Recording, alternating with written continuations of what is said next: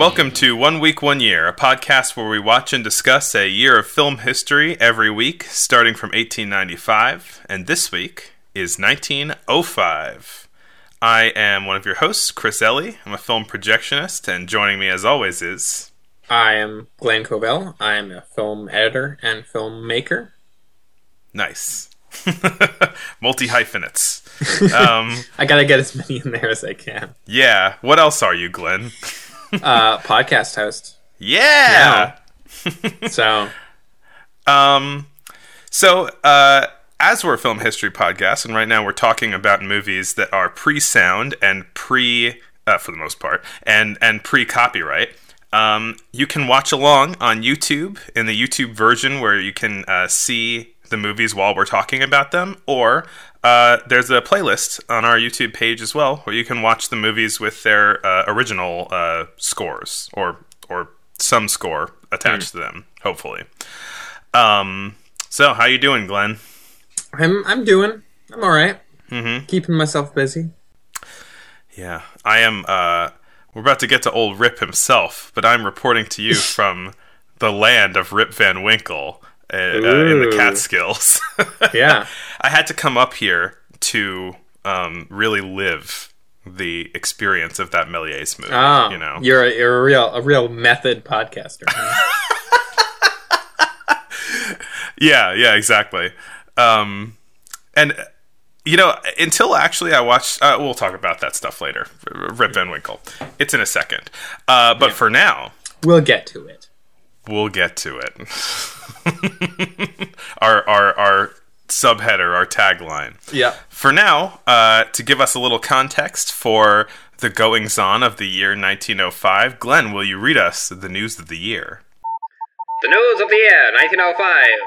The Trans Siberian Railroad opens for business. It is the longest train ride in the world, taking four weeks to go from Moscow to Siberia. A ride in luxury for the first class, with marble tiled bathrooms, a music hall with a grand piano, and sturgeon and caviar for dinner. In response to Russia losing the Russo Japanese War and massacre of peaceful protesters, the First Russian Revolution begins, setting the stage for later revolutions that form the USSR. That one sounded terrible, but we're gonna keep it. Albert Einstein completes his doctoral dissertation and begins to submit a flurry of scientific discoveries. He begins to establish his theory of special relativity, and first publishes the famous equation E equals mc squared. Las Vegas is founded, when the patch of desert to become the downtown strip is sold at auction. Lombardi's, the first pizzeria in the United States, opens in New York City. Huckleberry Finn and Tom Sawyer are banned from the Brooklyn Public Library. They claim the books set a bad example for children. Mutiny breaks out on the Russian battleship Potemkin. Will this event inspire any film coverage? We'll find out soon. The ancient order of Druids begin performing rituals at Stonehenge. News from the skies. The Wright brothers' Wright Flyer 3 becomes the first aeroplane to stay in the air over 30 minutes. The Lumiere brothers cease production of actualities, as new types of narrative film become the norm. Thank you, Glenn, for bringing in that news. A lot of news. What- More more news than is fit to speak about, and yet we try. um. So, uh, let's start with George Méliès, Yeah. uh, our our our guy, our main favorite guy, and uh, hard eyes emoji for him. Indeed. Um, so, uh, I was talking about Rip's Dream, which Right. is uh, one of the more one of the one of the more lavish in in a sense. I mean, you know, yeah. yeah, a, a rather lavish Méliès film, uh, which is a it's an adaptation of Rip Van Winkle, but it's kind Local of local legend. Rip Van. local local legend, land of the Catskills, Rip Van Winkle. uh, it's a bit of a loose adaptation in some ways, uh, inexplicably, but um, uh, an adaptation nonetheless. Um, and yeah, I actually had I actually was not like super familiar with the Rip Van Winkle story, and I'd always mixed it up with um, oh god, uh, not Rasputin, um, um, um, um, um, Rumpelstiltskin. Rumpelstiltskin. I always mixed up Rip Van Winkle and Rumpel, Rumpelstiltskin. Um, Those are names. Yeah, exactly. Um, but yeah, it wasn't until this, uh, like watching this, and I was like, maybe I should actually just like look at what the whole Rip Van Winkle deal is. And I remember driving up here and seeing all of this stuff named after Rip Van Winkle, like Right. the Rip Van Winkle Bridge. Yeah. Um, and I didn't realize that it was a local situation. It's, Oh, um, yeah. yeah. It's set in the Catskills. Um, in in uh, around the time of the American Revolution. Yeah, Washington Irving has all the good Hudson Valley uh, mythology. Yeah, including Sleeping Ho- Sleepy Hollow, which I didn't Yeah. know was also his. Yeah. Um, and then Irvington in Westchester is named after him. There you go. So he's our guy, even though he wrote this from England and had not and had not been into the Catskill Mountains when he wrote Rip Van Winkle. Um, Really? That's interesting. Yeah. Uh but yeah, so this is called Rip's Dream, so it focuses well, it reinterprets the events of Rip Van Winkle as it was all a dream. Right, yeah, which is very much not what the original story is. right. Um, but I mean, yeah, the um, Méliès definitely does take a kind of loose approach with the plot. He kind of keeps a lot of the uh, Like the, set- ideas. the, set pieces, I guess. um, but then does add a lot of Méliès stuff to it, hmm um, and also gives it a much happier ending, which I, I thought was rather pleasant. I suppose that is true. Yeah, there's a there's a melancholic flavor to the ending of Rip Van Winkle originally. You know, like all of the people that he loves have died and or or moved on from him. Um, I, I had initially thought because this was called Rip's Dream that this was literally just like supposed to be what he was dreaming about in those 20 years uh, that he was asleep. It rewrites the beginning of the story too, so that Rip is kind of like this scoundrel that's being chased by the townspeople, um, and he hides out in the woods and falls asleep in the woods. And then what uh, is is normally the part where he's just exploring in the woods and runs into uh, these uh, ghostly figures who give him ghost ghost ale to make him fall asleep. Um, uh, instead, he dreams about these ghostly figures and imps, of course, um, that uh, that uh, he gets to play with for a little bit in the woods. Yeah, there's a there's a giant snake uh, that he has to fight, which is a very Méliès touch. Yep. Um, uh, I, I did have in my notes uh, this like pretty much all of Méliès' movies has uh, sort of painted backdrops as as the set, yeah. um, and uh, I think that the his paintings of the woods are still a better depiction of the Hudson Valley than anything on the show Sleepy Hollow. Which I'm just taking this opportunity to rag on the show Sleepy Hollow for being Uh-huh. shot in Georgia, and it very much looks like Georgia and not upstate New York at Oh all. man.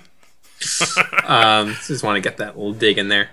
Um, yeah, I, I kind of ex- I didn't really read much about this before watching it, and so I kind of expected it to be a pretty short, kind of slight, like, ooh, Brett Van Winkle falls asleep and like dreams a bunch of crazy stuff, and Yeah. that's that's it. Um, and it ended up being kind of one of the more like narratively ambitious movies that I think we've seen from Méliès.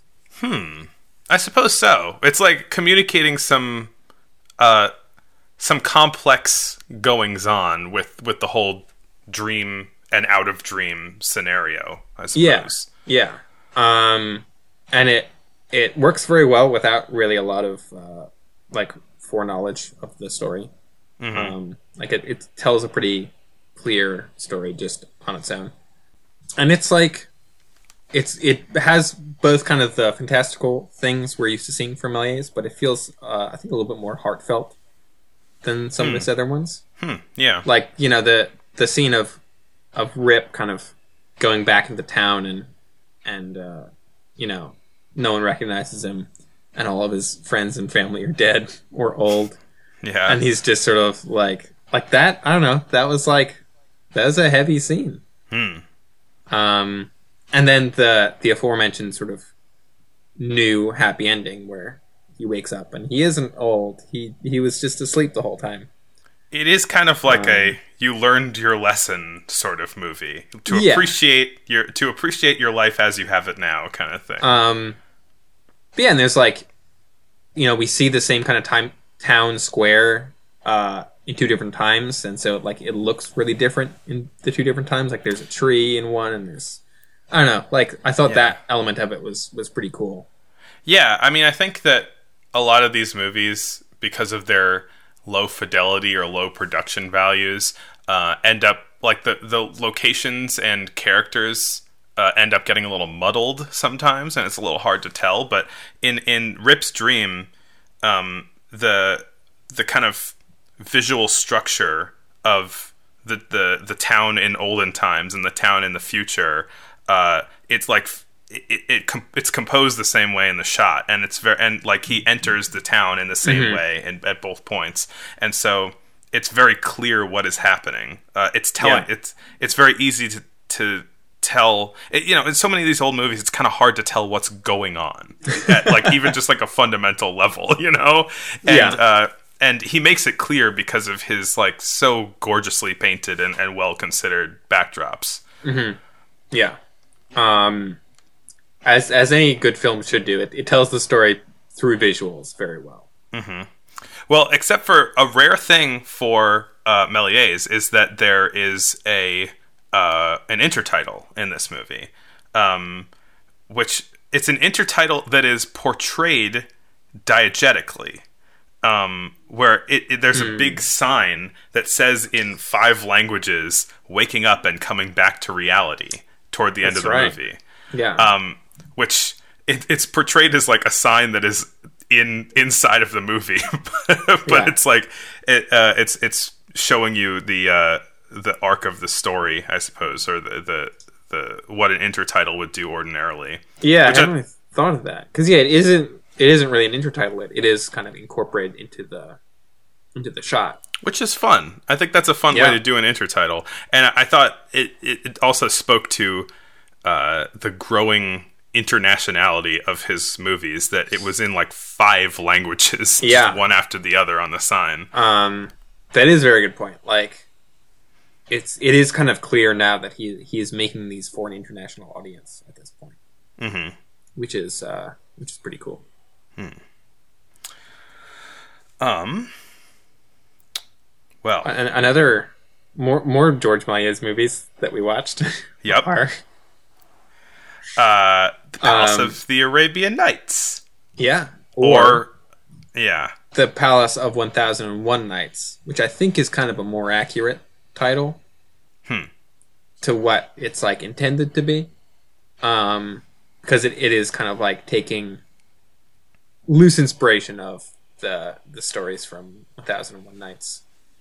yeah. It's a bit of a it's a bit of a pastiche. It's kind of just um, you know, it heard those stories and it just wanted to tell its own vaguely similar story. Yeah, yeah. Um, this one is is uh, at least the the version of it on YouTube that I watched is kind of weird in that there were a lot of uh, mid scene print changes. Um, oh, like a lot of uh, a lot of Méliès movies at this point have like their their kind of standard black and white prints, and then he would do a, a color print also, um, a, you know, a hand painted color print, um, which uh, were apparently very expensive and may have contributed to his his sort of financial troubles uh, later on. Um, but usually on on YouTube it'll either be uh, a color or a black and white one. This one switches back and forth a couple of times, um, or switches back and forth between different black and white prints. It's it feels very kind of Frankenstein together.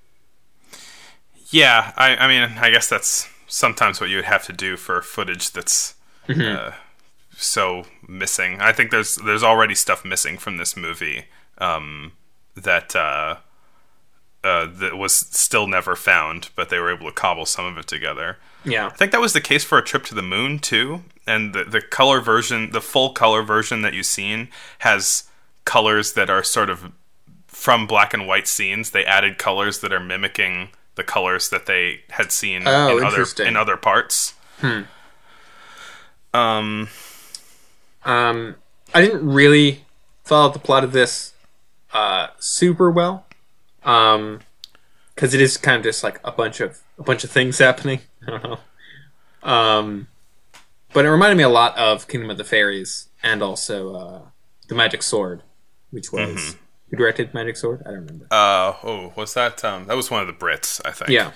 Um, but it, you know, it has that uh, that same kind of like fairy tale quest structure to it. Yeah.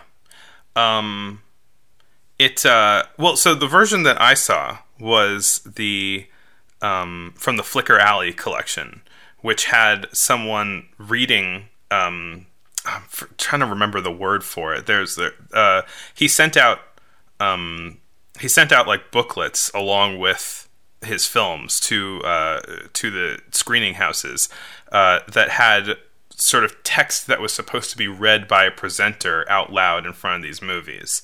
Um, uh, and so the the Flickr Alley version has somebody reading that text. Did, did you see one like that, or did you see one? Uh, I don't think I did. I think I saw it. With Okay. music. So that helped a lot, actually. Um, sure. Hold on, let me see if I can find the name. Boniments. For his longer films, such as this one, Méliès prepared abridged versions of his catalog descriptions, known as boniments, intending for them to be read by a narrator during projection of the film to provide additional details to the viewers. Um, so basically, this movie is not intended to be watched without somebody describing what's happening over it. That's that's so funny to me because uh, there is like a specific thing. Um, at least when I went to uh, to film school, where they're like, everyone watching this is going to have you sitting in the theater with them to explain like what's wrong with it. and it's funny that Méliès is like, no, no, no, read this. Like, uh, is like he he literally wants someone to explain the movie while people are watching it, which is is so funny. That that is that is now a thing that people say. It's like that that isn't a thing. Like you can't do that.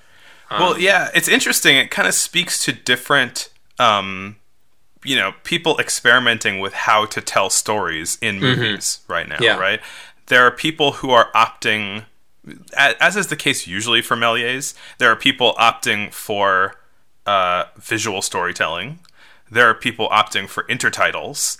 Um, and there are people opting for this, which I think at the time seemed like a pretty legitimate option since it was always a presentation. There was always somebody there presenting the movies. And so you might as well uh, take some of the workload off of the visuals uh, on telling the story and put it onto the person who was already there in the first place. It Yeah. just makes this movie less coherent visually uh, without that information, and it makes it less stand the te- stand the test of time less. Hmm. Yeah. It doesn't work on YouTube so well, you know. No, I mean it's still very entertaining, and it's still you know I'm never bored watching it. Mm-hmm. It's but it's uh you know it is kind of just like one new crazy thing after the other, and there's not really a whole lot of uh narrative necessarily holding Yeah. it together without. I mean, specifically, uh, what the story is, which is described in in the Flickr Alley version, is that um, there's Prince Charming or Prince Smiles um, in in, in French. Prince Smiles. um, and he wants like the hand of the daughter of the Raja um, in in marriage, and he No, just just her hand.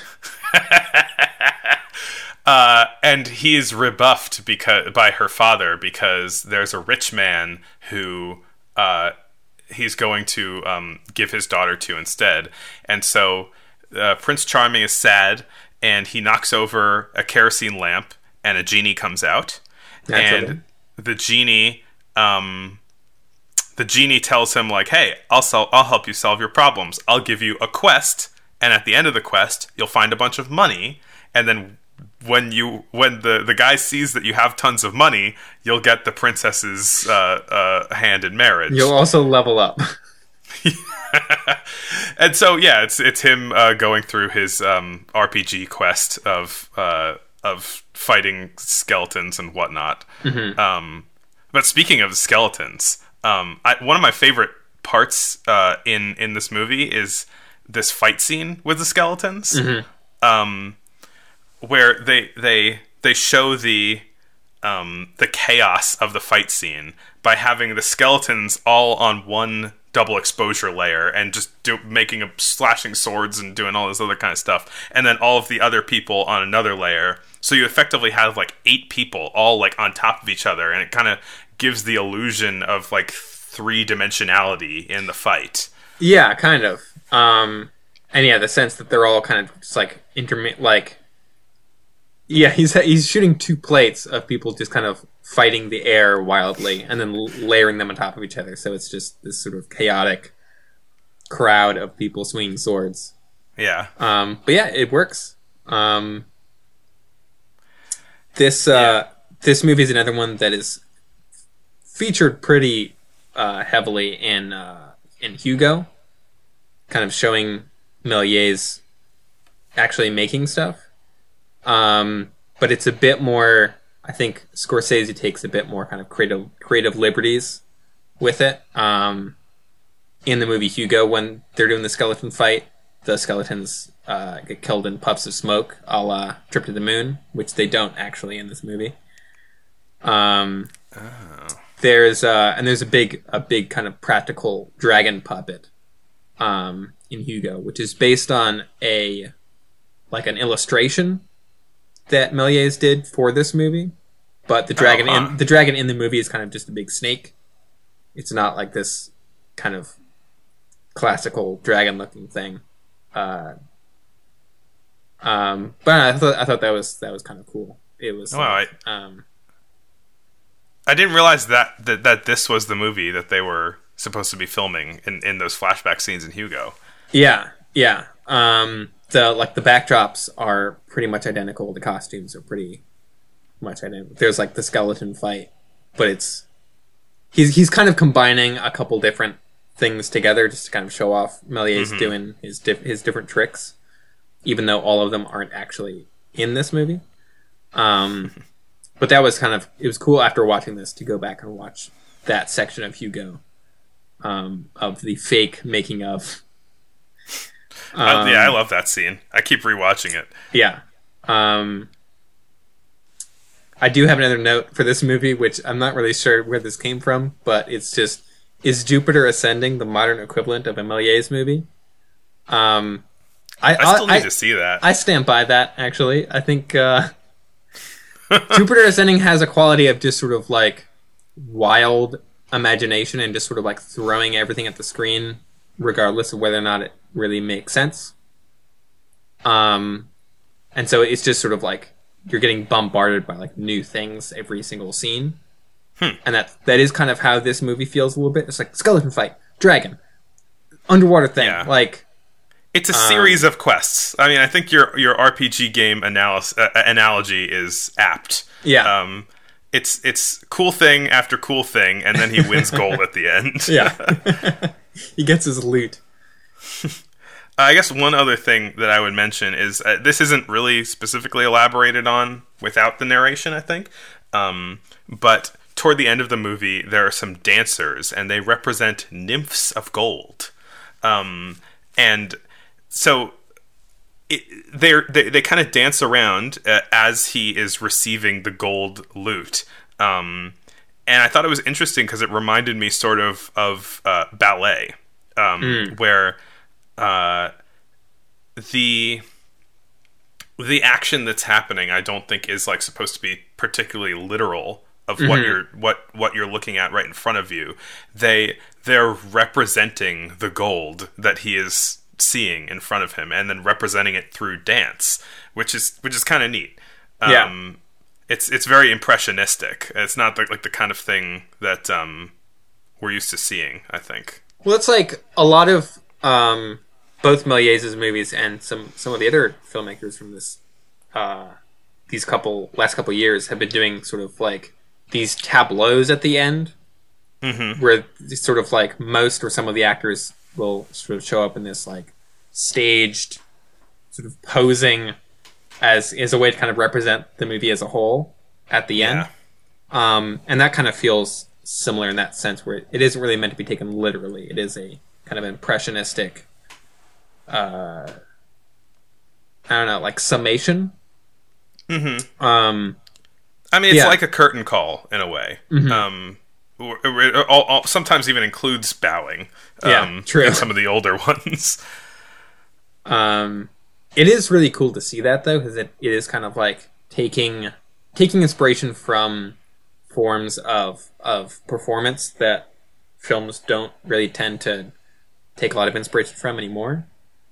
Yeah, I mean, I, I think that's the kind of thing that's probably easier to get away with in a silent film, but Mhm. you don't you don't see you don't tend to see in films these days um, ballet dancers coming onto screen to represent an abstract idea, and then the movie kind of comes back to normal again. yeah, you know, it's it's rare, but it's it, it is very cool when that sort of thing happens in, in Mhm. a movie nowadays. Um, yeah, and that's it's certainly not uh, unique to this movie. There are some others from this year that also do that. yes. Um, I don't know if you want to get into that right now or talk about the other Méliès movies we watched. Let's finish out Méliès. Maybe we should have done this. If we if we'd planned this a little better, we could have uh, Had a- had a- talked of A great segue, but we super- ruined it. Perfect segue. Yeah, Uh, we're Um, just ruining all of our segues today. Speaking of uh, segways, things Mm-hmm. with wheels, an adventurous automobile trip. good seg. Good seg. don't don't patronize me. Um, this I think I'm gonna go ahead and call it as the first road trip movie. okay, I mean, you wouldn't call it the, uh, that um that one from a couple that Méliès one from a couple years ago where they do all the different forms of transport. Well, because that's like different forms of trans. That's like a like a like a travel movie. This is like Okay. a road trip. yeah, yeah. Uh, okay, I buy it. Yeah. If you're flying a a a sort of airship train to the sun, that's not really a road trip.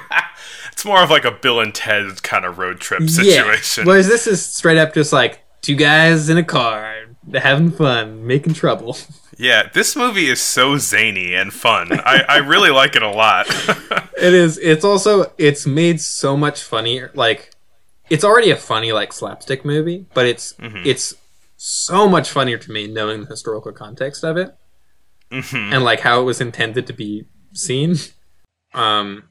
So the the plot of this is a king who, in some like presentations of the movie, is named as King Leopold II of Belgium, who is a, a sort of contemporary world monarch at the time, um, who was also who was famous for driving and crashing fast cars and atrocities.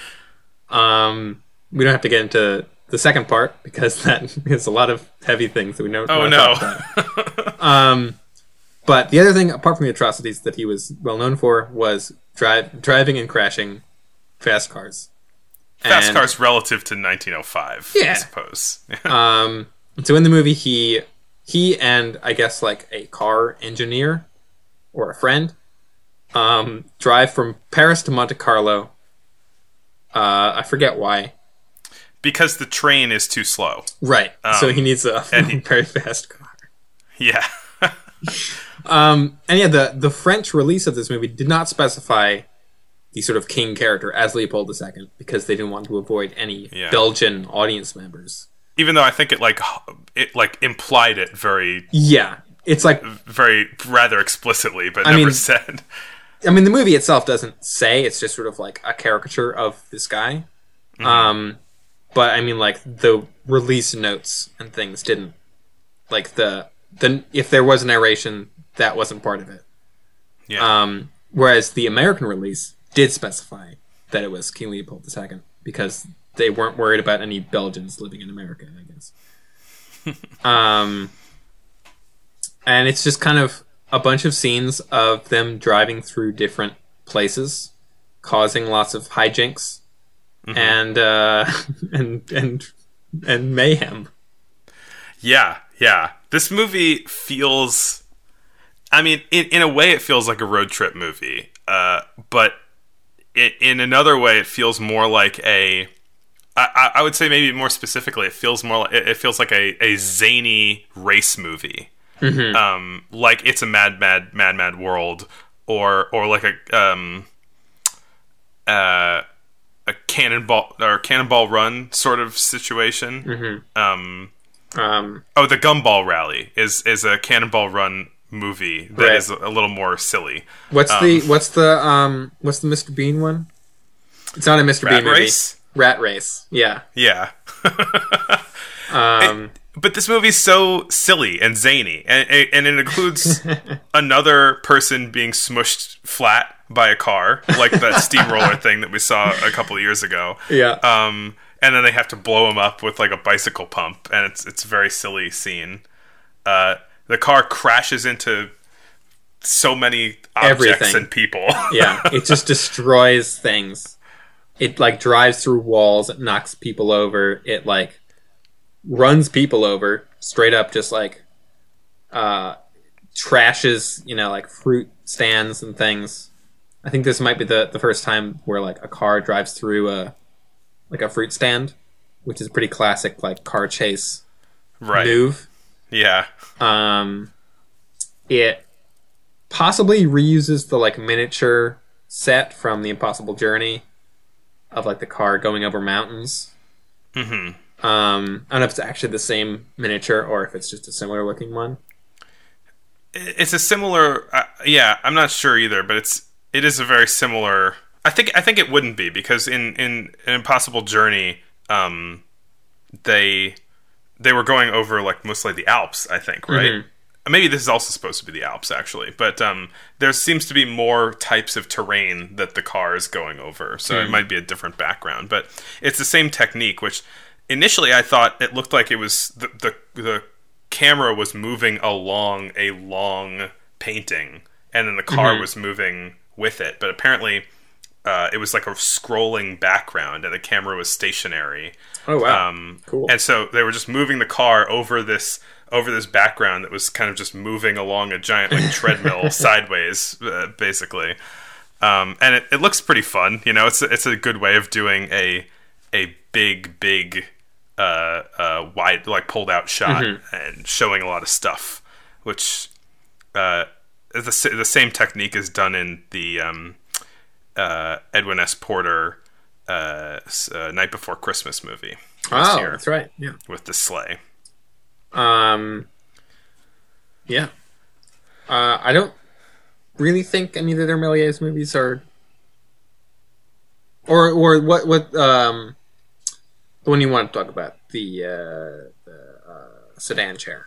Oh yeah, I'll, I'll talk about that in a second. I guess I was like, one, one other thing is that um, this movie was meant to be uh, not necessarily played on its own, but as a part Oh. of a yeah, Yeah, as a part of a uh, a broader multi um, uh, multi-form.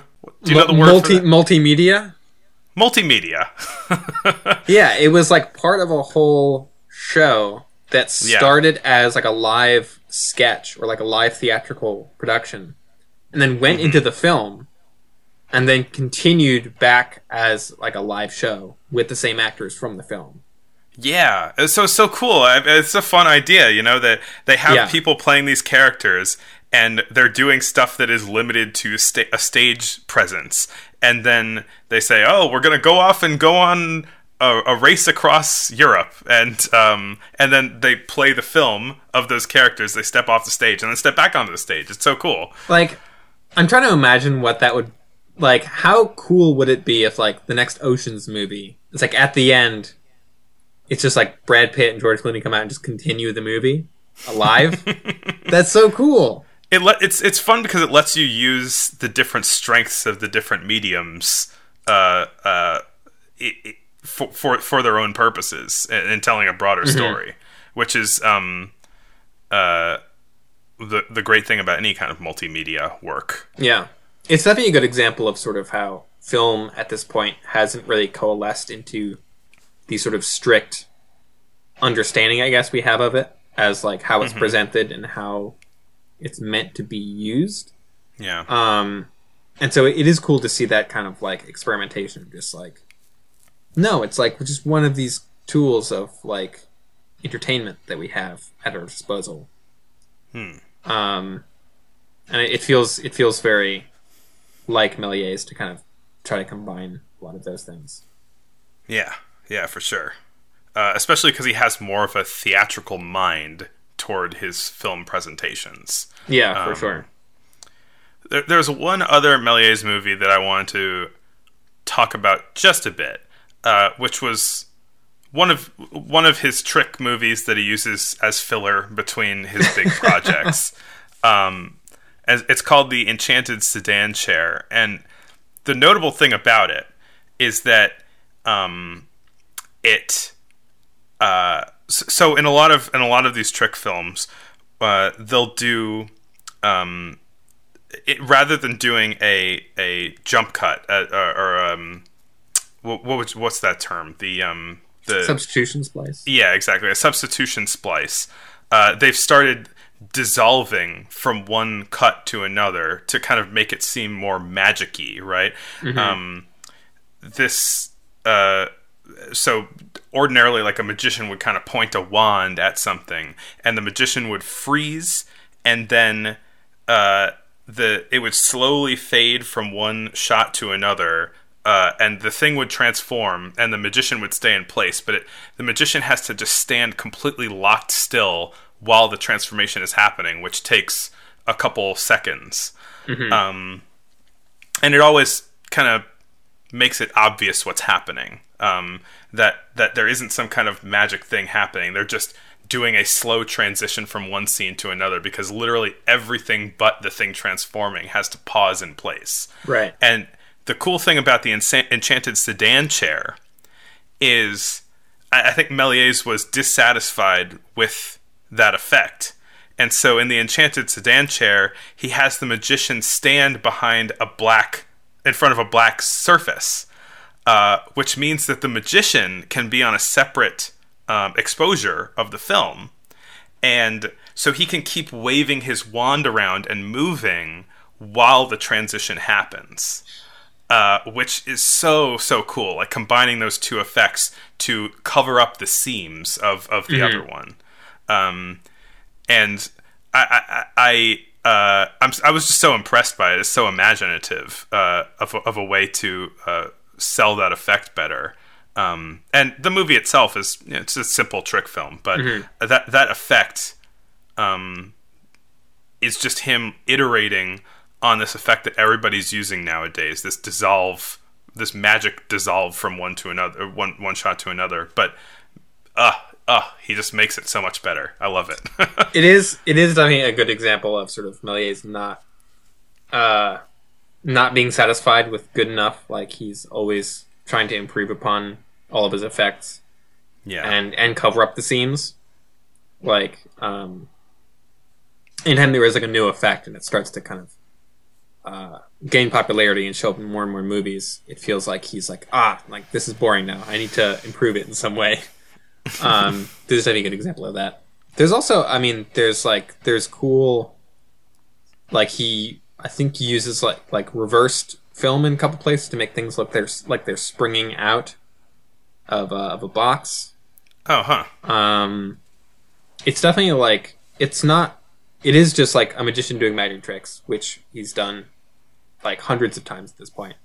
Um, but it is definitely a good sort of like a good example of him kind of iterating on his old techniques.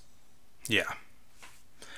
Um, well, we had a good we had a good segue into uh the hen that laid the golden eggs, but since we're talking about uh, advances in formal technique, maybe we should talk about uh, what Alice Guy Blaché is doing right Ah, we um, more of the French, um, our our beloved French, Mm. um, and I think in her this is this is Elise Guy Blanchet's uh, final year as the only female director. Um, and in her last year of of, of that uh, designation, she's doing some really really really cool um, experimentation, um, which I think some a lot of which wasn't intended on uh, wide distribution because it would be technically impossible. Um, but it was shown in the in a in a specific theater in France um, where people could see the, the some of these more technologically advanced films that she was making. Um, and uh, they were so they were synchronized sound, um, uh, sound on disc.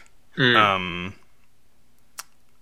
there was a the, she worked for the Gaumont company, um, uh, uh, founded by Leon or or run by Leon Gaumont. I don't know how to pronounce Still, that. still uh, Gaumont. Gaumont. Um, still, uh, still trucking, still going, still, Yeah. still making movies. That company. Yeah, yeah, absolutely. And um, uh, like a lot of these people from this era, he he was an inventor, and he invented this device called a chronophone. Um, Such a good name. uh, and it was um, made to synchronize uh, playing of silent film along with uh, playing a record. Yeah. Um, and so she recorded, she made a few movies um, of singers performing songs uh, right in front of the camera. Um, and what they're doing is they're lip syncing to.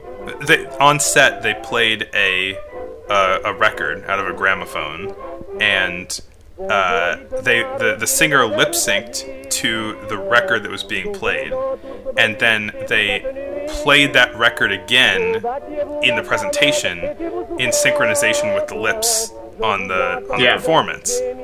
Um, and so it uh, ah!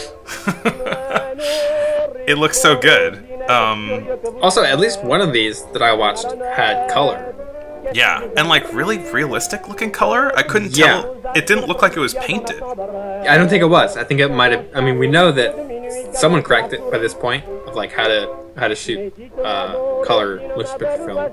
Yeah, So I don't I don't know for a fact if it was, um, but it, it definitely it reminded me a lot of those like experimental early color films that we watched. Mhm. So I mean, uh, I don't know. I'm willing to believe that. Yeah. Yeah, it- the, this one called Felix Mayol Performs Indiscreet Questions uh, is, I think, the one that was in color and with sync sound. yeah, Um, crazy. And it, it, it blew my mind. It looks so realistic. Um, the mouth movements aren't perfect, but they're Pretty close. they're pretty close. Yeah. um, and it was so it wasn't sound recorded on set, which I think doesn't count it as the distinction of synchronized sound. Right. Yeah.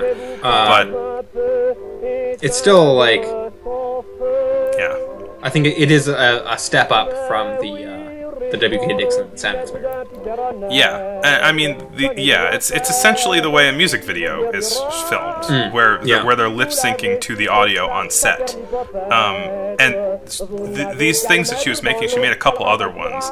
Uh, they're called photosins, I believe, um, which is sort of it's it's a record a, a, a movie, a short movie of somebody singing a song, and uh, it's a proto music video. In I love way. I love how all of these things sound like uh, they're from Bioshock, which I guess is, is, is the other way around. Like Bioshock sounds like something from the early 20th century.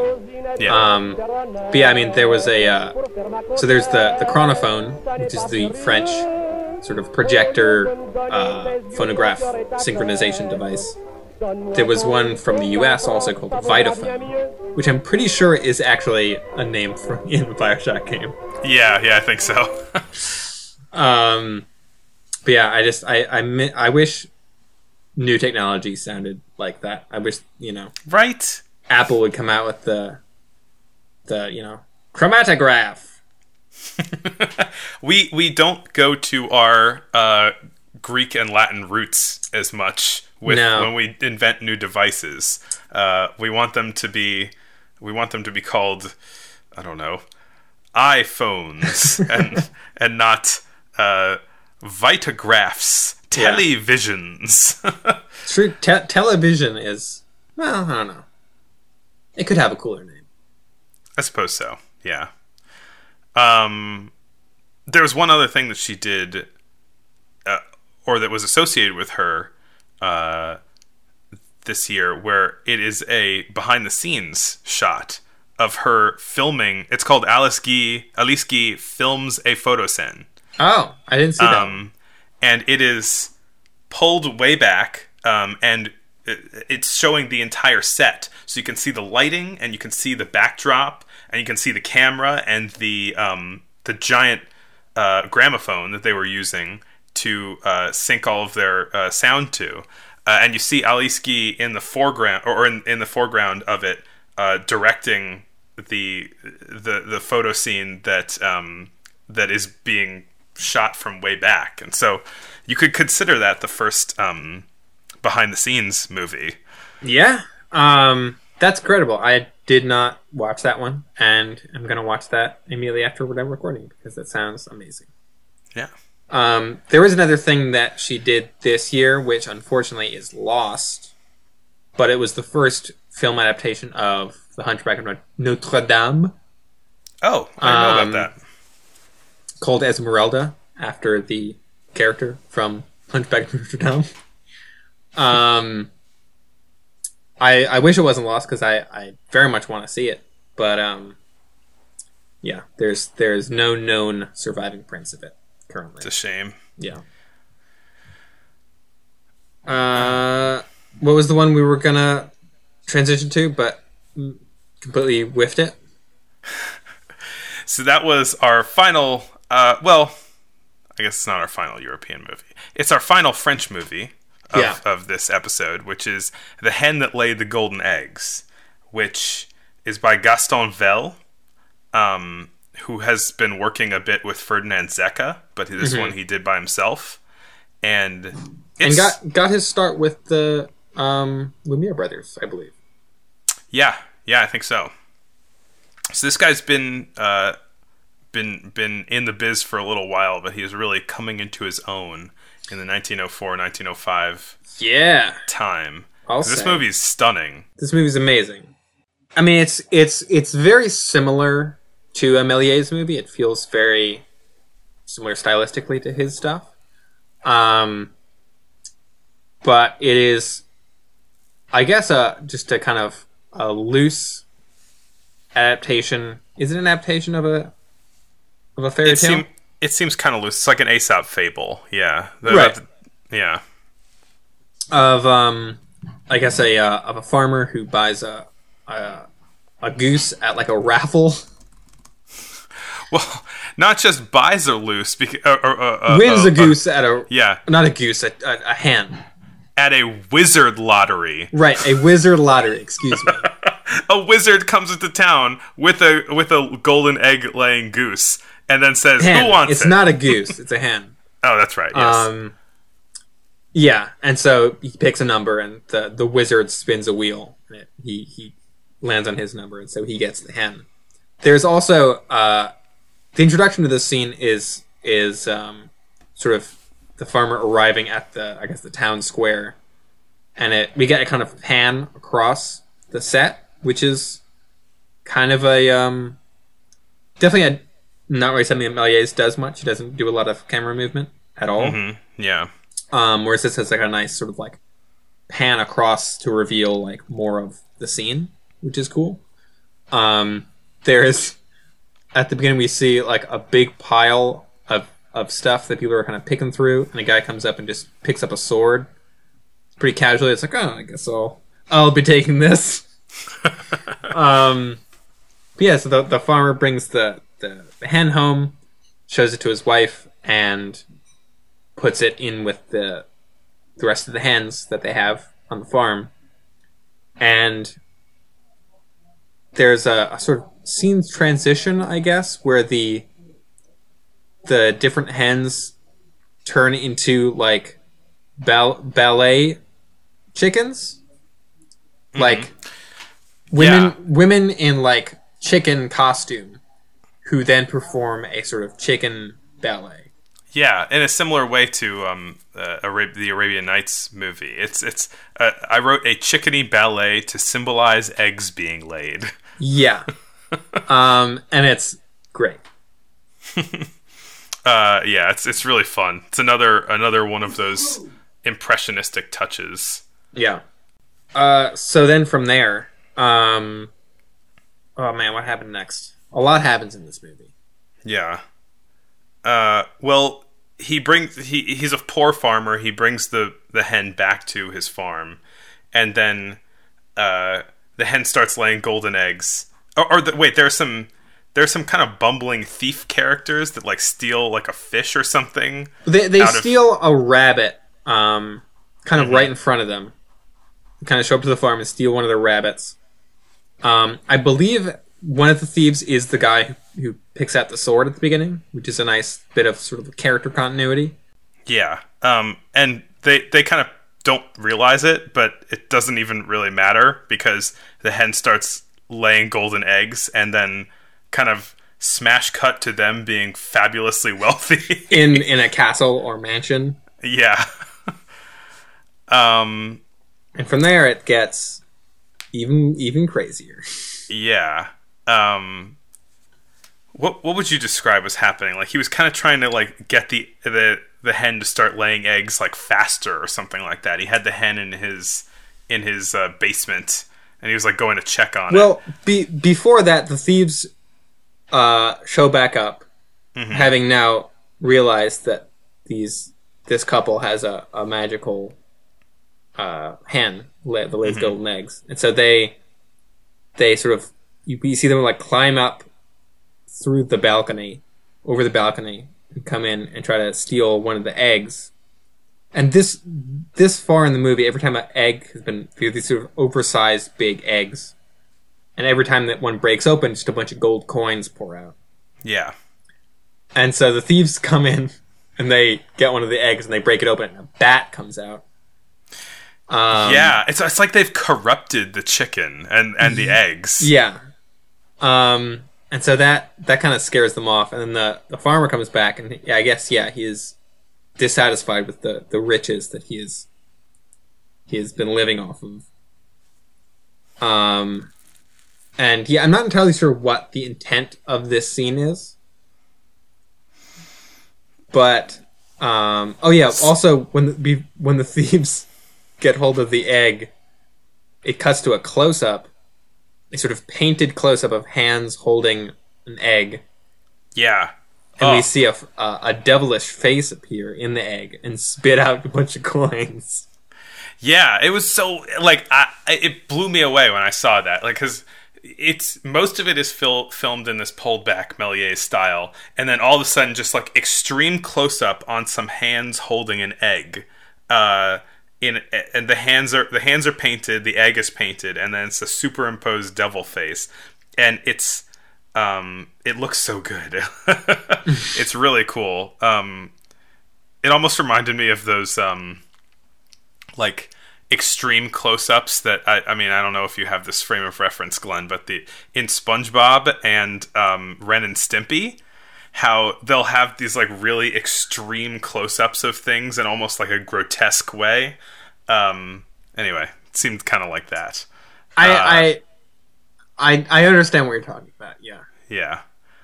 Uh and yeah, um I think after after the the the thieves see the guy go into like a secret compartment in his floor and then they once he leaves, they follow him downstairs uh, or they they go downstairs to try and get the chicken um or or the eggs, whichever came first. Um, and just all like things start going wrong. The chicken magic starts getting corrupted. Oh yeah. Oh boy, does it. there, yeah. Eyes appear in the walls. Multiple sets of eyes. Yeah, like beaming down like horror Um, at these a, bu- people. a bunch of arms come out of the like come out of the walls. I guess sort of like double exposed arms, kind of reaching out from the sides of the frame yeah. towards towards the guy. Um, was there anything else? Uh, I think was there was there a title card that said Satan punishes the miser? Uh, I think that's later. Okay. Um, I think that's later when uh, when when he's gonna he's gonna kill the chicken. Um, right. Yeah. Having I guess having lost its ability to make golden eggs, or or just stopped. Um, he he takes the chicken into sort of a, another room and he's gonna stab it.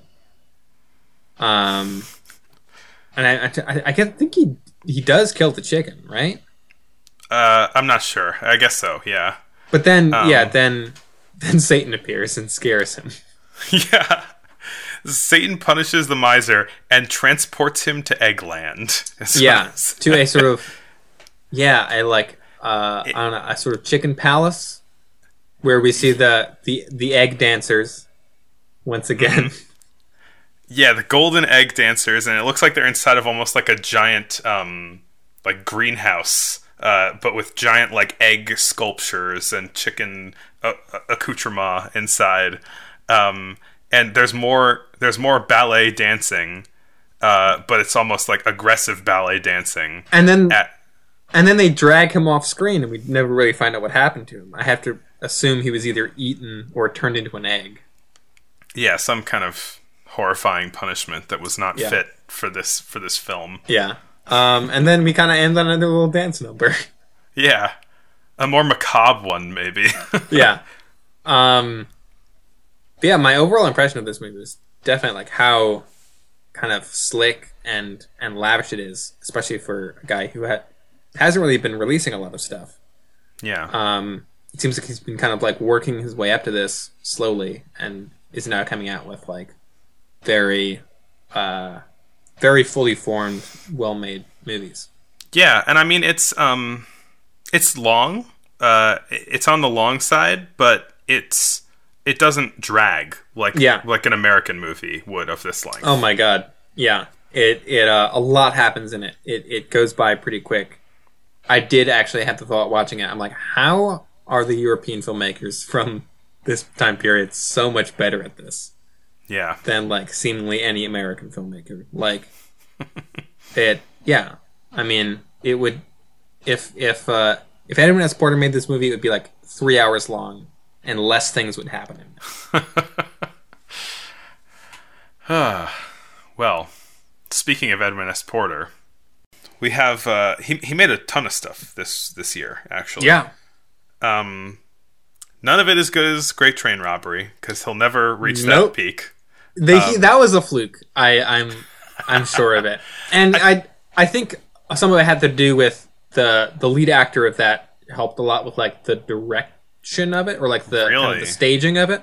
Huh. I, I I am I'm willing to go out on on a limb here and credit that other guy whose name I don't remember with like a lot of why that movie is so much better than the rest of Edwin S. Porter's other work. Hmm. Because it's it's wild how much better that is than Yeah. literally everything else I've watched. Before and since. exactly. It's not like he learned from that. It was like, oh no, I'm making good stuff now. It's like he went right back into making like overly long garbage. yeah, mess, messily made garbage. Yeah. Uh, yeah, I think I might have read somewhere that Edwin S. Porter considered himself less of an artist and more of like a technical person, you know?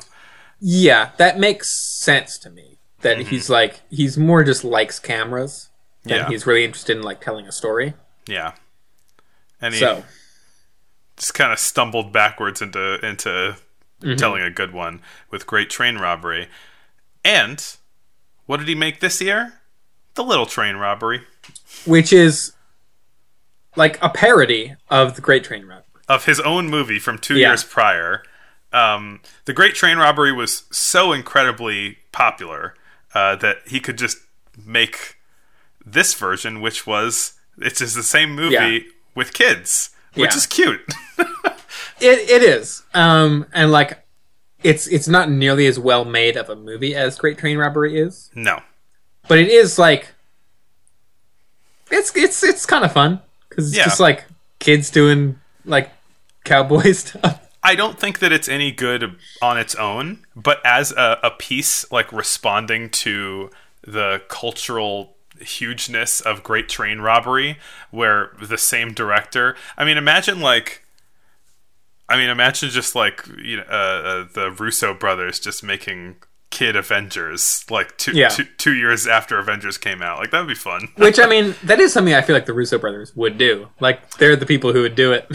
hmm, Maybe old era silly Russo brothers instead of new era multi bazillionaire Russo brothers. yeah. Um. Yeah. A, a, a crazier example would be like uh like Kid Inception, also directed by Christopher Nolan. Oh, that would be so funny. That would be really cute and really funny.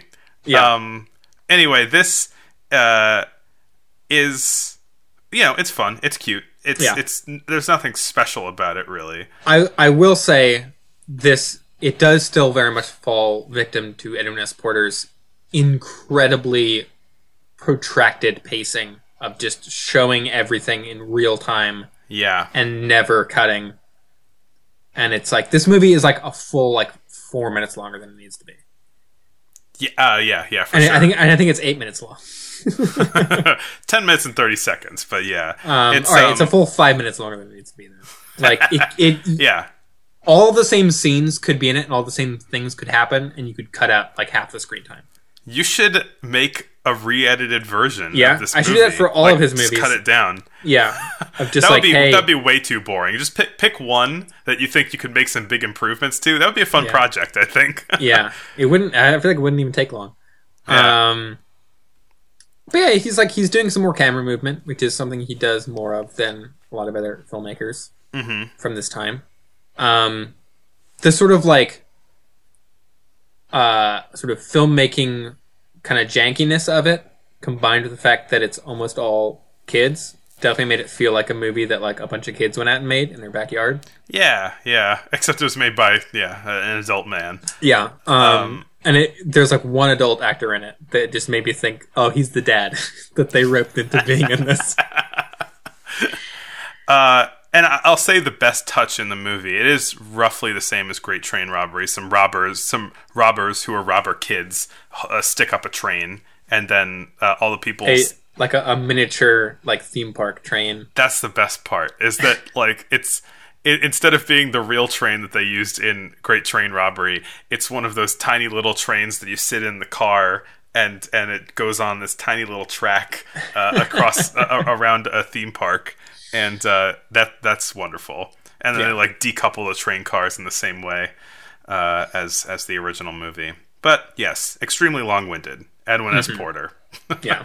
Speaking of extremely His- long winded, his his trademark. yeah, seriously. Ugh. Um, he also did uh, an adaptation of The Night Before Christmas, Mhm.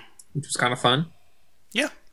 Um, kind of cool, like miniature shot, like we mentioned before, um, of of Santa driving his his sleigh Yep. uh, from his castle. I guess I guess Santa's got a castle, right? That's is that part of the lore normally? Was that in it? Yeah, something. probably not. But uh, I mean, well, because here it's shown as like like a straight up like medieval castle with Mm-hmm. battlements and stuff, and I feel like it's usually whenever Santa's workshop or home is portrayed, it's usually like a more of a palace. Or, Yeah. or maybe a like a fortress more of solitude type Yeah. thing. Whereas the yeah, this is like Santa's ready for a siege. Um, oh yeah, and then Santa when he gets when he gets down the chimney, he just kind of dumps the presents everywhere, and then like conjures a tree. He- he conjures a tree, huh? So this is the other. Yeah. This is another Christmas movie from this era where people, where the tree is brought by Santa. It's yeah, so interesting. that is um, that is very Cultural differences between now and a Um. hundred years ago. I thought also it was funny at the beginning of the movie where you see it starts with Santa like feeding the reindeer, but it doesn't look like the North Pole at all. I mean, the North Pole was still a relatively new concept to these people. In the news segments from a few years ago, we were talking about expeditions to the North Pole and all that. Um, to find Santa Claus. so maybe they just didn't know. Yeah, to find Santa. Yeah, they're like, we don't know what it looks like up there. because yeah, they're just like in like a kind of uh, brown forest that, that has like no snow in it, which really seems incongruous It's with the, Santa uh, and reindeer. It's the oasis in in the at at perfect north. Um, but yeah, anyway, this is like considered the first adaptation of The Night Before Christmas. Uh, it's got the text from the poem in intertitles. Yeah. Um, and Which works well. those- yeah, uh, there. It's funny how Edwin S. Porter is so uh, long-winded, but those intertitles show up only just barely long enough for you to read all of the poem text.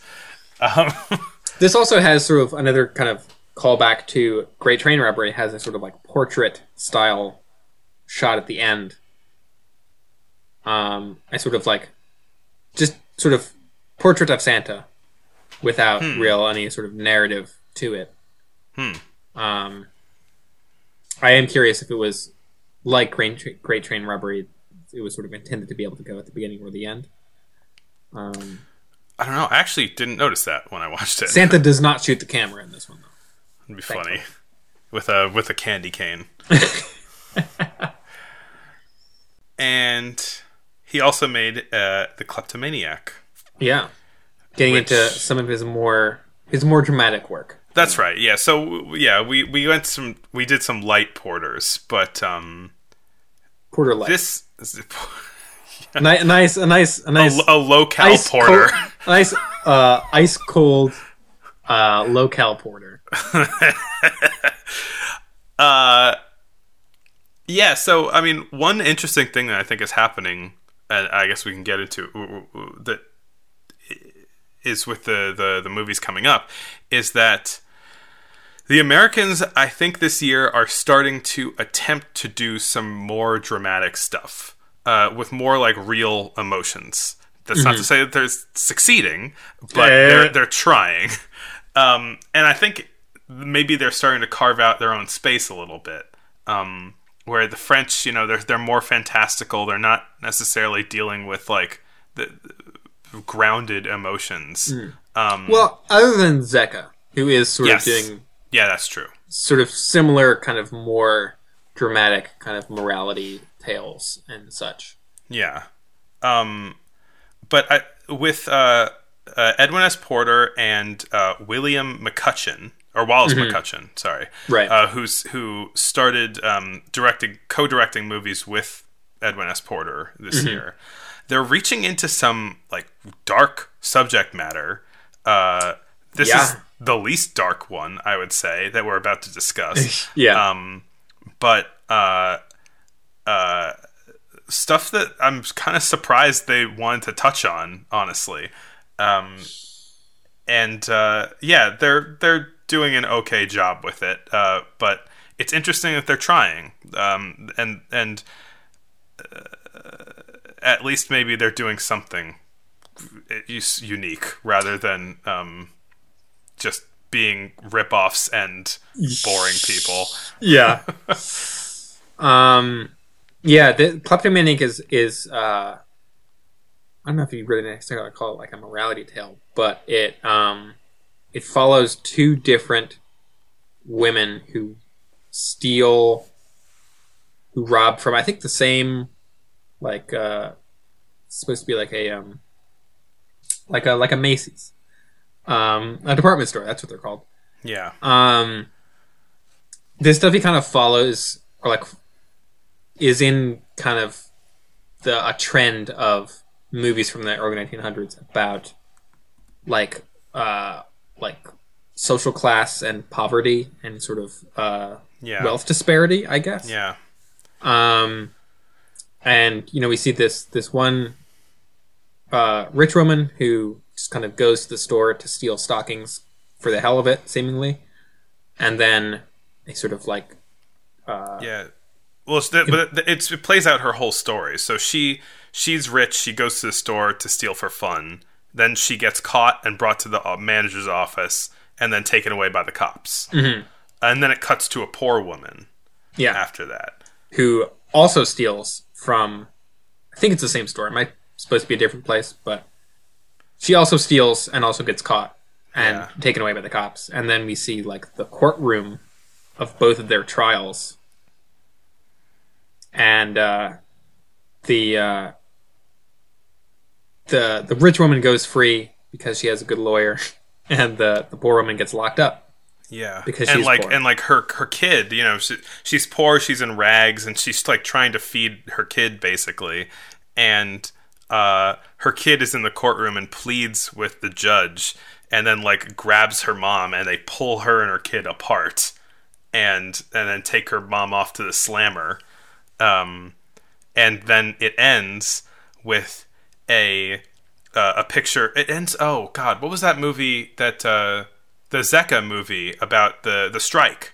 Um, it like the strike. It ends with a kind of symbolic figure at the end. In this case, it's justice with the scales of justice, and then you see that the scales are tipped uh, with a money bag Yeah. on one side. Um, so it's trying to say some stuff. Yeah. Um, Um, and like I, uh, this is like the the. It's funny because I feel like both this and what was it the uh, the ex convict.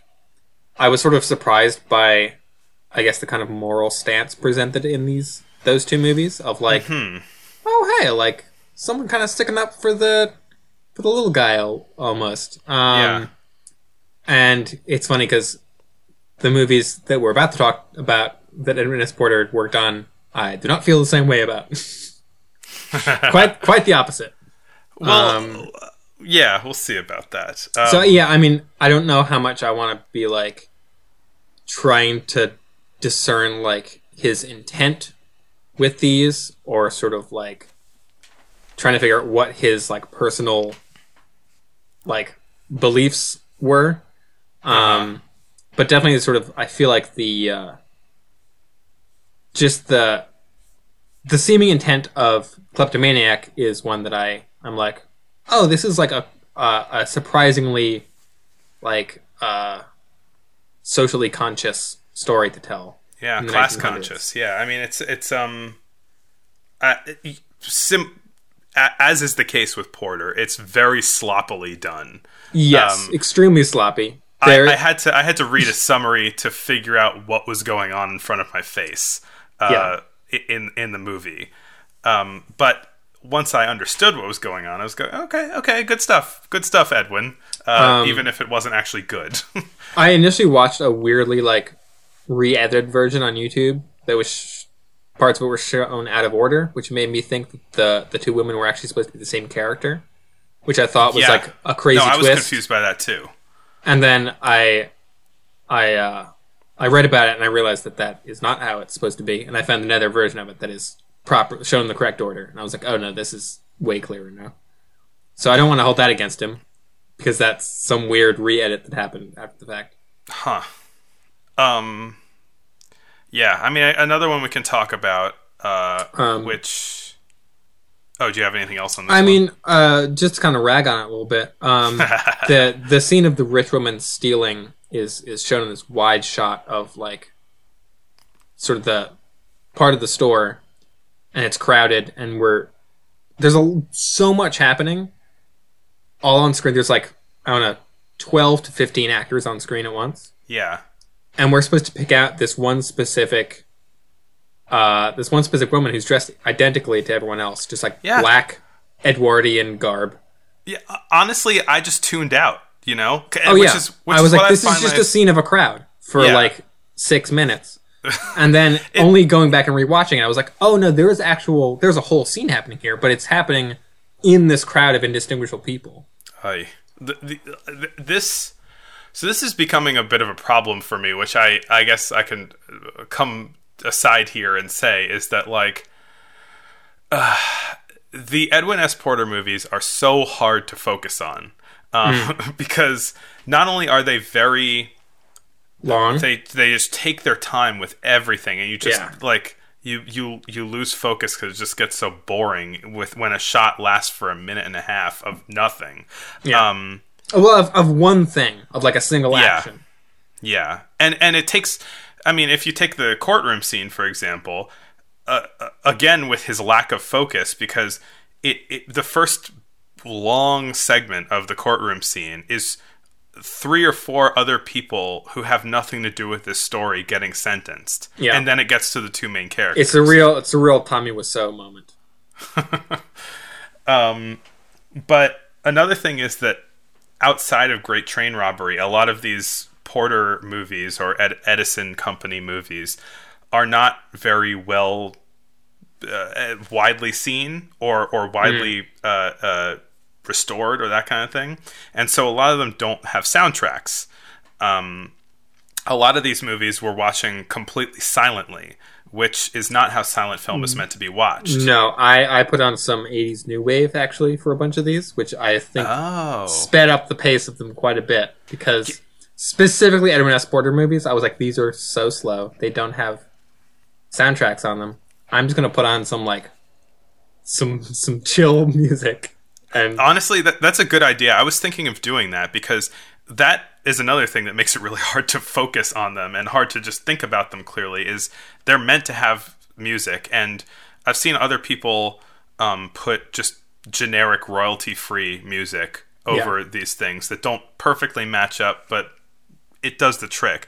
And it, the thing is that it's just playing them without music is makes a bad film even worse. Yeah. and it makes a good film bad. Um, and uh, you know people think of silent movies as things that are intended to be watched silently but unless the visual storytelling chops are really there which is rarely the case especially for the americans um, they're they're kind of hard to watch without music. And so i yeah i should i should put my own music on from now Um, on yeah, I mean, I I started out doing that, but with like I would look up kind of like generic ragtime, pian- like sort of era appropriate stuff, yeah. And I stopped doing that just because it's like there's you look up ragtime music, there's like four songs that play um, over and over again, and so I was just I, I think I just had I was already listening to like some 80s new wave music. And so I just kept that going and it, it worked really well because a lot of it's a lot of it's kind of instrumental or sort of not very vocal heavy Mhm. um and so it worked well as a as a sound and you know it's like fast paced kind of uh not intense music but it's like it really kind of ups the the um the pace a little bit i think Nice. Uh, yeah. Well, our recommendation for watching Porter movies. That's that's a, that's a put good on idea. put on I'm gonna- exciting music listen Yeah, to I'm- listen to the mad max fury road soundtrack while watching these I'm I'm definitely gonna start doing that. Um, and so one more uh, Edwin S. Porter movie that uh, is messily made, and I could only find completely silent, uh, was The Miller's Daughter, um, which is another thing that also it's very difficult to tell what's going on. It- Actually, ex- even more difficult in this one because it's relatively complex. It's got a relatively complex plot that is not evident from what you're looking at. not Um, remotely. um, it is also, I think, a. This is one where I'm like, the intent of this movie seems to be something that is bad and gross, and I do not like. Um, this one is co-directed by Wallace uh, McCutcheon, who I don't. Oh, is is it? Yeah. Um, the other the the previous Porter movies we just talked about were were just him. Um, this one he co-directed. Um, but it is it's based on a I believe a, a play or a or a I couldn't story? quite tell. Like just, just some story that was going around. Yeah. I got yeah. Well, I was gonna look it up, but I don't, we don't have time. Um, it's too this podcast is too fast paced to look things up. Um.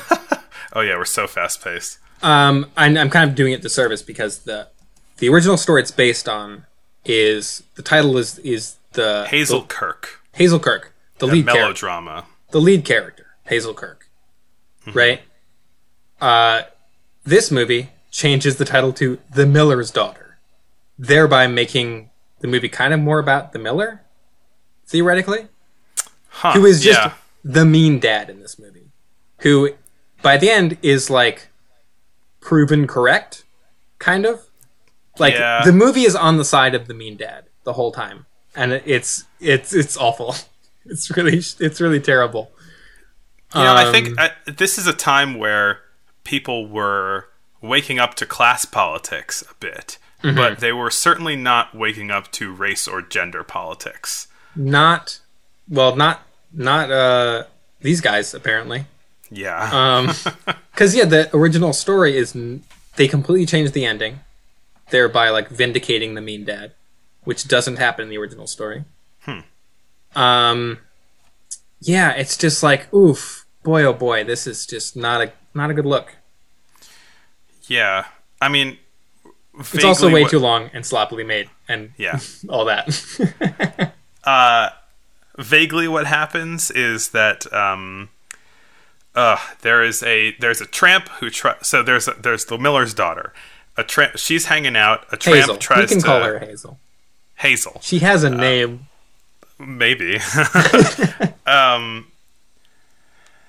a tramp tries to uh, uh, cozy up to her, and and she's grossed out. And so this guy, who is known as the artist, uh, pushes him into the river, and then says, "Hey, thank, uh, you're welcome for saving you."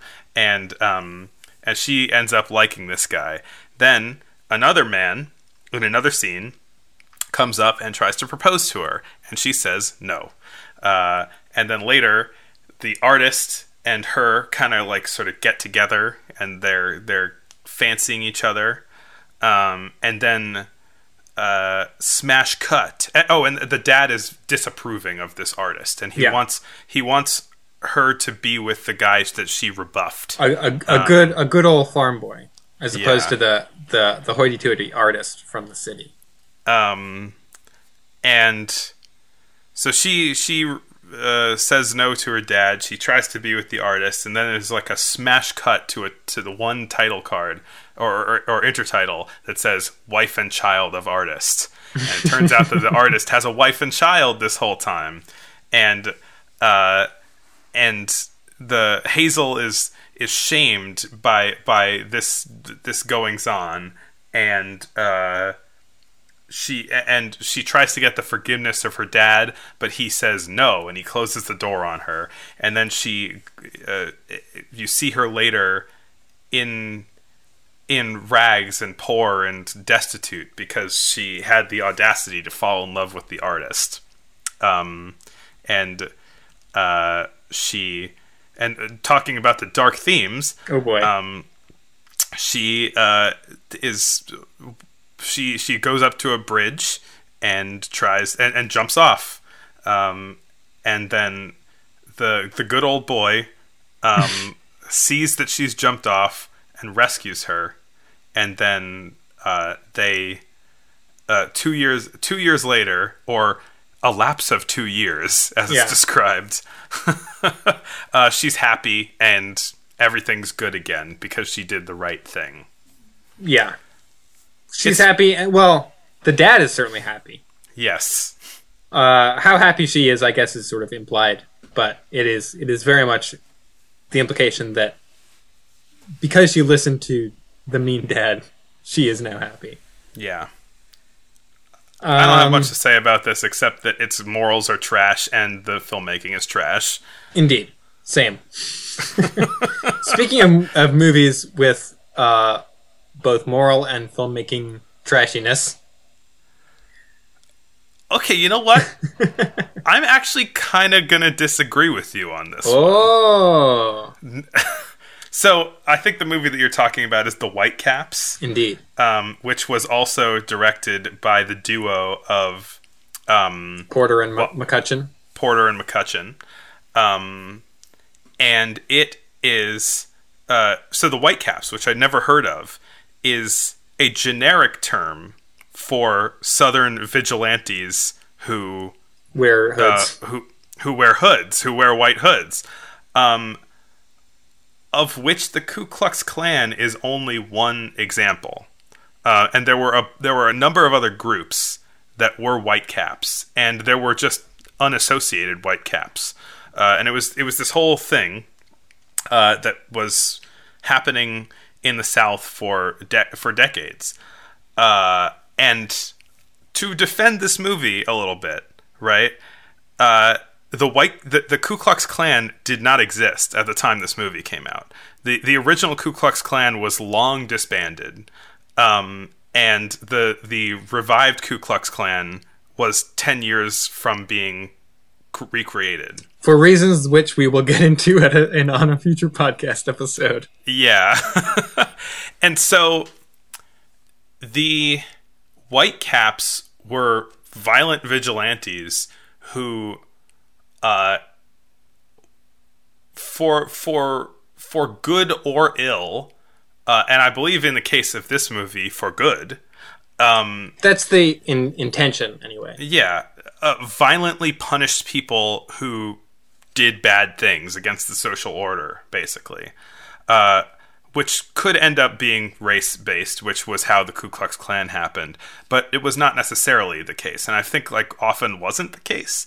Um, so the movie looks incredibly icky because because because it looks like a bunch of Klan members uh, uh, and it's like a it looks like a pro Klan movie but I don't think it's trying to be. I think it's a victim of history.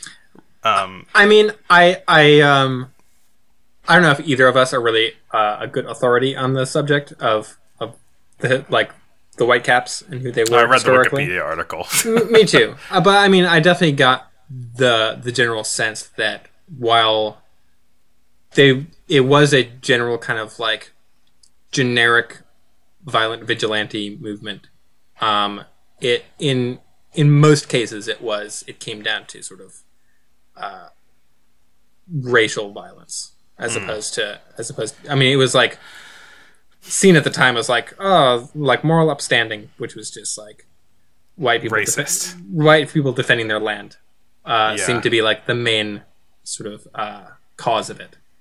Um, so I mean, it, the movie is definitely portraying the the whitecaps in in the film as a sort of like morally correct group, yeah. which is just a bunch of garbage.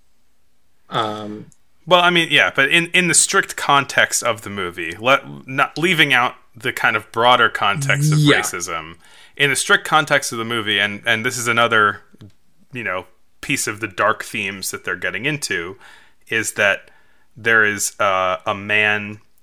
This this is more simple uh, than than the last one. Yeah. Is that there is uh, some white caps go up to someone's house and they they put a warning sign on their house that says that the white caps are looking out are, are look are looking at you. You know, uh, and we find out that uh, a, a man comes home to the house, and we find out that the reason why they um, are are targeting him is because he uh, abuses his wife.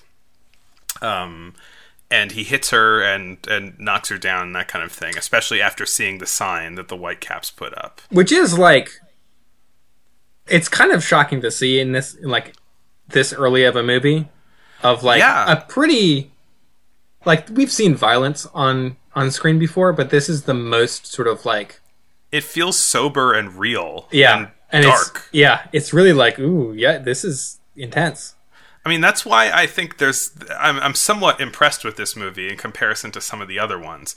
Is that, you know, if you take out the unfortunate associations with the Klan, right?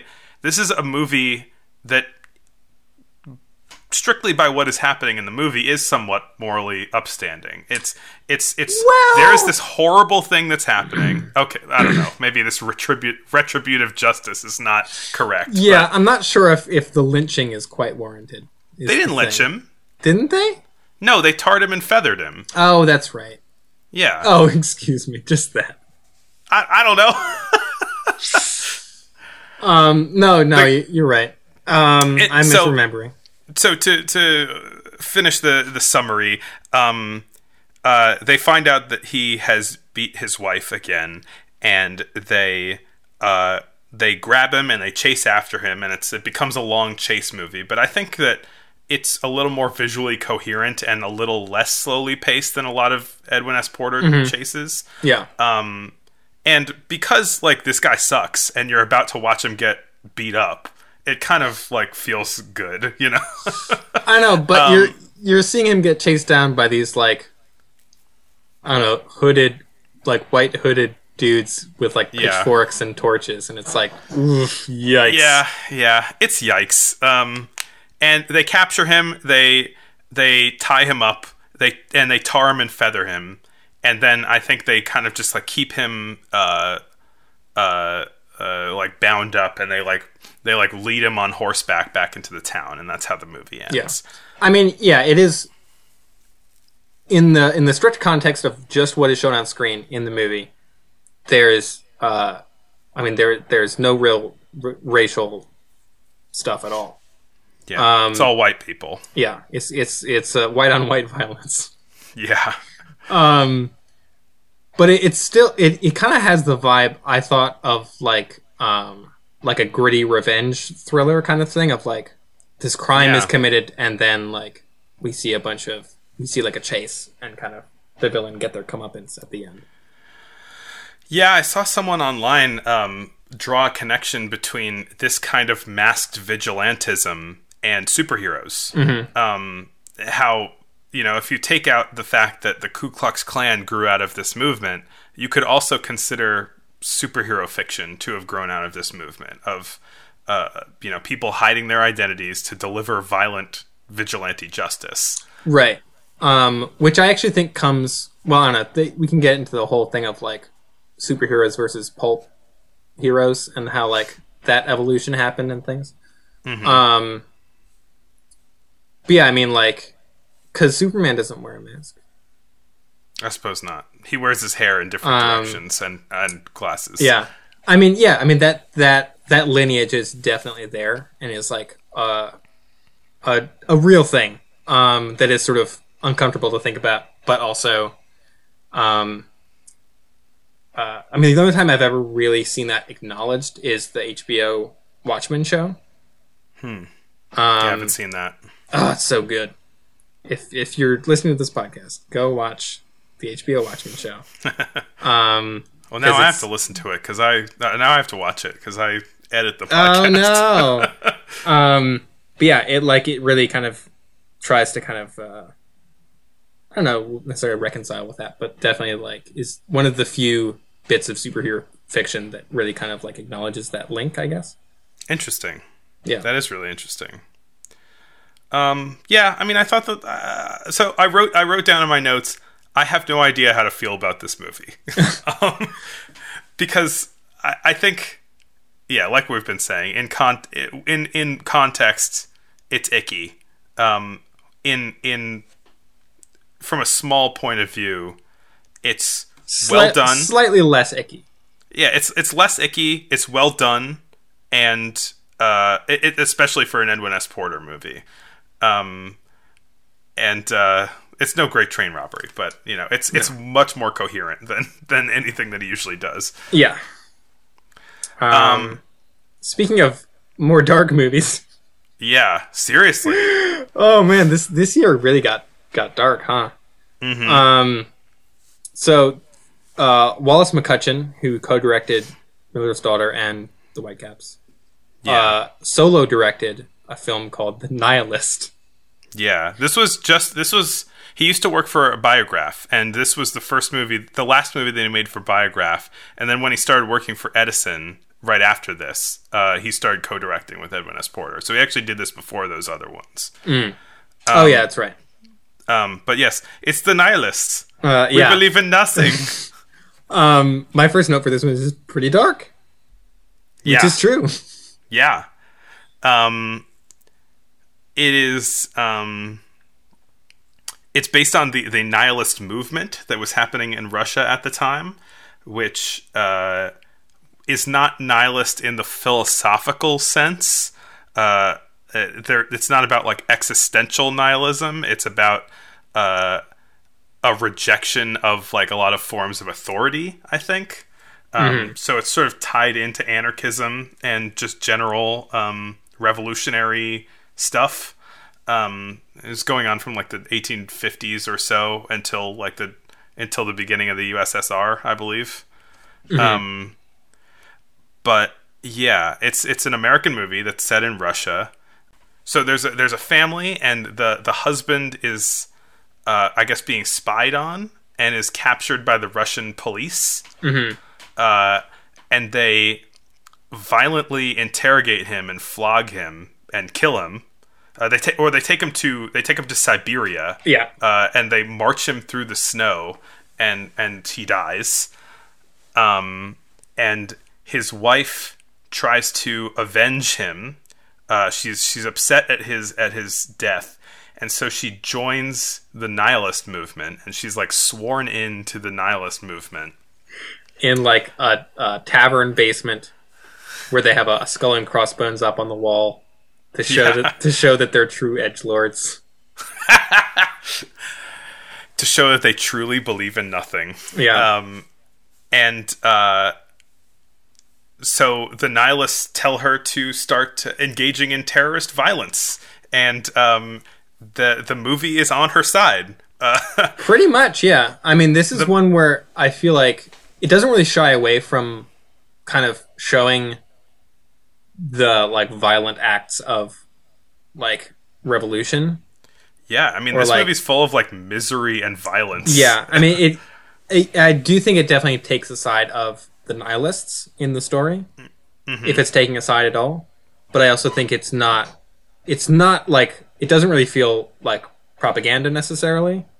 No, I- I- Um, but I mean, it feels like it, it feels like the kleptomaniac, in that it's trying to. It's got a, a it's got a stance, but it's not trying to like preach or something. yeah. Um, I also think it's funny that, I mean, it's probably because this movie's about Russia, but it's one of the films we didn't talk about that uh, Wallace McCutcheon co-directed is uh, Life of an American Policeman, which is, I guess, sort of spiritual sequel of sorts to the uh, Life of an American Fireman, um, but way more like propaganda, propagandist, I guess. Like cops are great. Look at them save people.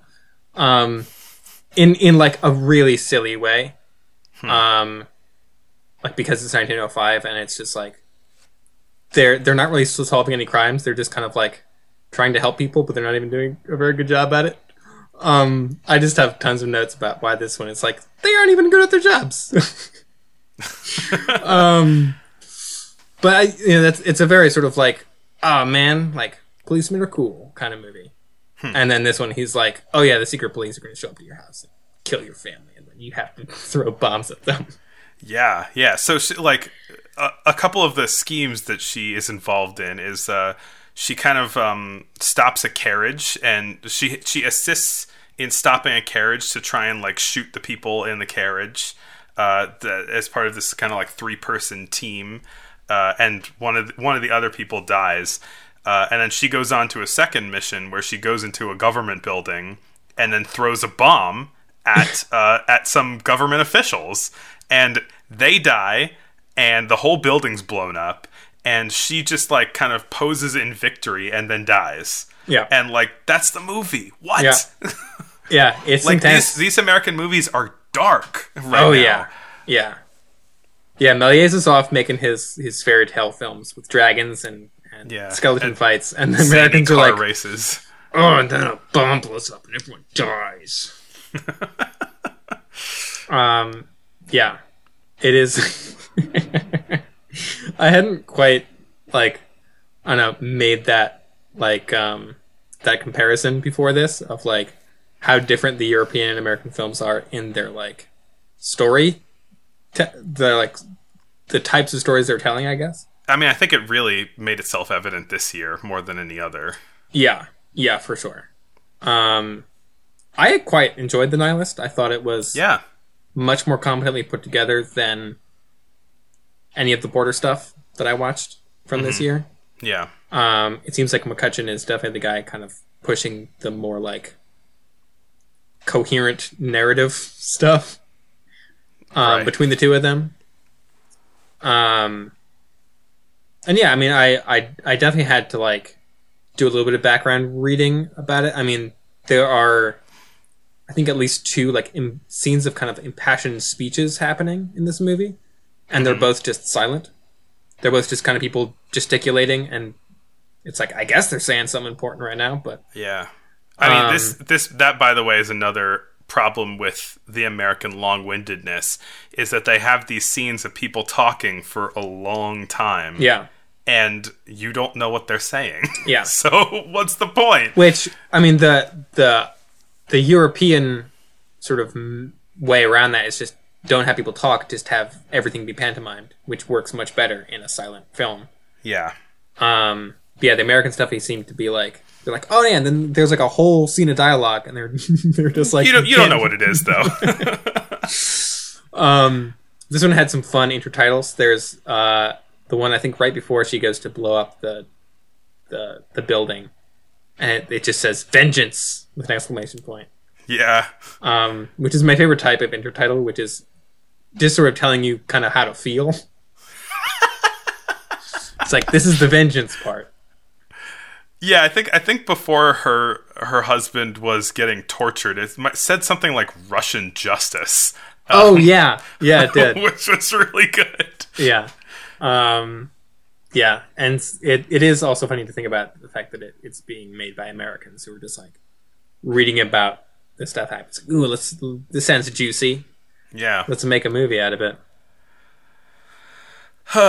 well, um, we got anything else for the Americans? um not really All right. Um, we're almost There rounding the corner here a- on this a- very long podcast. yeah a, a couple british films that we can kind of rattle off real quick um cecil hepworth Mhm. uh, co-directed a film with uh, Lewin Fitz Fitzhamon uh, called "Rescued by Rover," which is a sort of proto Lassie film. It's it, literally the words that I wrote. Proto Lassie. Yeah. Um, which was wildly popular at the time. Not Lassie, Yeah. but like this film for good reason, and it's just uh, a good, good dog, yeah. a collie. It's a romp. It is a collie. Yeah. Yeah. It's um.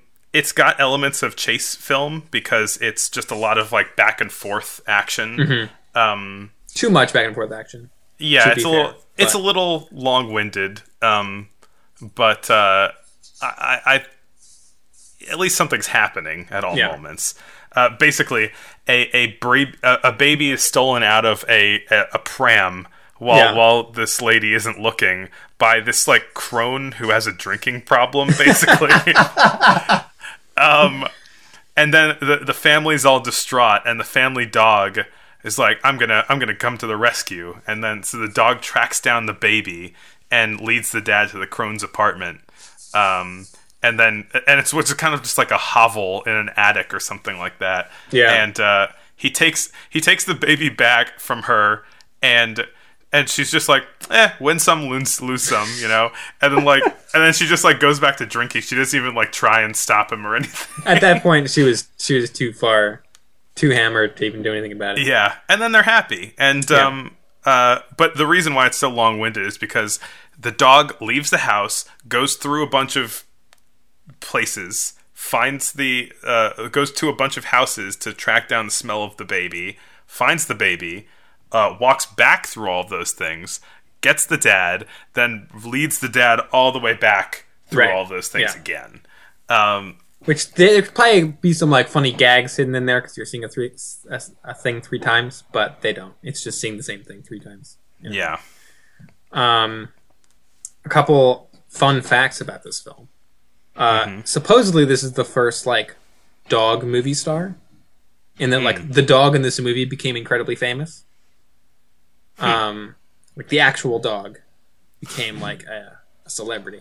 Um, that supposedly the first time that's ever happened. I don't know if that's true or not. Um, one thing that is true, I guess, is that the film was so popular that they they wore out the original negative, making copies from it, Oh and wow. they and they refilmed the entire movie again.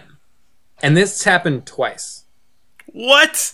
I had no idea. That's, That's crazy. how popular this movie. It was watched so many times by so many different people that they had to film it three whole times because the negatives wore out. That's wild. Whoa. Yeah. That's super. That's super interesting. Yeah, in insane.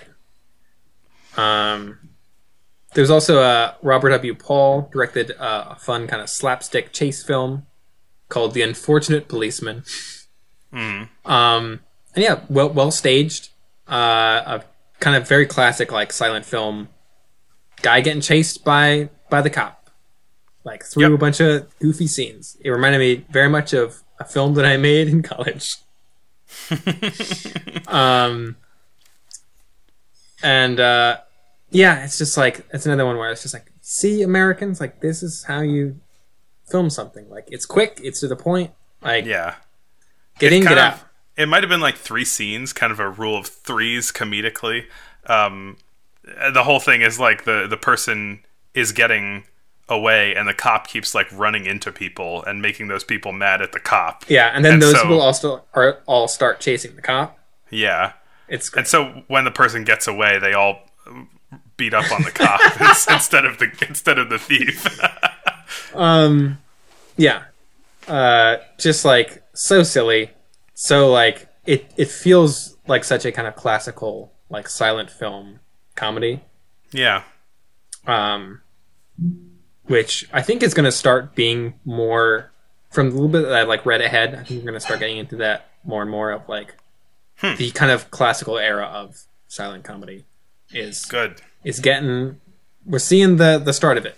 I'm so antsy for some Buster Keaton. Yeah, I no, me even- too. Um, uh, what other little? There was a, a Zecca movie called Down in the Coal Mines, which is a sort of coal miner drama, which is very tragic. Um, but it's not really anything that we hadn't really seen before. Yeah, it's a little long-winded. Uh, it does some cool stuff with uh, the tinting of the Yeah, uh, above ground being black and white, uh, below ground being tinted green, and uh, there's a the disaster that happens is that someone strikes water underneath and floods the mine, and a bunch of people die, and the flooded mine is is tinted as blue. Yeah. Um, cool movie. Yeah, Um, there was I watched part of uh, because only part of it survives. Uh, the Taking of Rome, which is yeah partially lost, but is supposedly the oldest surviving Italian production, like Italian made film. Mm-hmm. Um, it's uh, it, it's pretty big, pretty big scenes and sets, mhm. outdoor filmed and all that. um, the director, uh, uh, Filoteo Alberini, if I'm not butchering his name too badly. Um, I didn't even know this. Patented the first Italian motion picture camera, like at almost the exact same time as the Lumiere brothers, like was developing it concurrently. But the Lumieres got the jump on the patent, so they got like the technical first motion picture camera patent Whoa, but Alberini was kind of doing the same thing at the same time, but patented his like a couple months later. what? And then waited ten years to make a movie? No, yeah, he's he's been making stuff, but I think it's we've we've just kind of it's been kind of lost in the shuffle because he hasn't really done anything that impressive. I guess I don't know. But if it, if this is the first Um, Italian production, then wouldn't? Well, oldest surviving Italian production. Oh, Um, oh, okay. I think he was doing like actualities and stuff before this, but uh, I see. I think they're all just lost. And I, I also think he he he's one of those guys that was coming at it from more of like a scientific perspective, mm-hmm. um, more than like a storytelling perspective. Um, but uh, yeah, it's kind of a, a historical epic, which um, again, from like taking a little bit of reading ahead, is going to become more of a thing with Italian films. That's kind of their early bread and butter. Is like big historical epics, which is pretty cool. Um, yeah, I guess that's about it. Okay. Uh, well, that's the end of our 1905 episode. Uh, we Big big milestone next next episode. Tune in to find out what it is. We won't Oh. tell you. I don't even know what it is. Um, uh, and that's why it's one week, one year, because I don't cheat and look ahead.